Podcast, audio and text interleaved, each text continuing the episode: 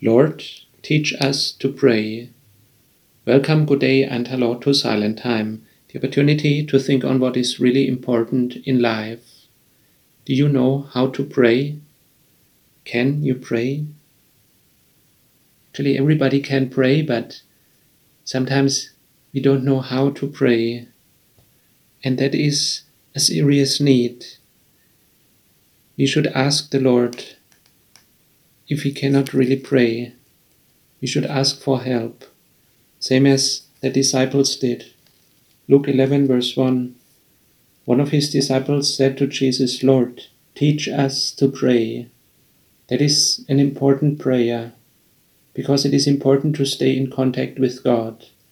Same as an airplane needs to stay in contact with the ground. If the signal is lost, then a lot of things can happen.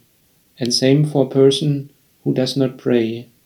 He is lost alone in all his difficulties, in all his problems, same as we have lost the connection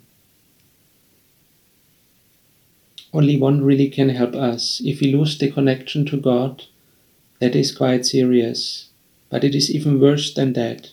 It is almost as if we are dead to God. Because the Lord wants to talk important things to us, discuss with us.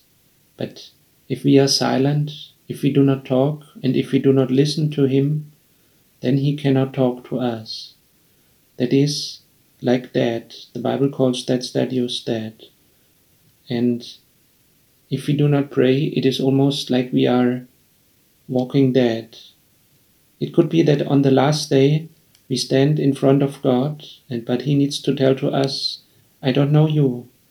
I have never heard any prayer from you. You have not requested anything. You have not interceded for others. You have not given thanks. You have not given praise. You have not listened to me. You have not repented. You have not confessed your, thin, your sins. And then He could send us to the place that we deserve to be. And He could send us to hell forever. So if we understand that, praise the Lord, it is not too late yet. And then we can understand the request from the disciples Lord, teach us to pray. Lord, we ask that you teach us to pray. Show us how we can stay in contact with you. We come to you and we listen to you. We come in repentance and confess all we have done wrong. We ask that you guide our life and that you guide all whom we love all the people, also those in authority. We thank you for all that you give in our life, and we praise you forever. Amen.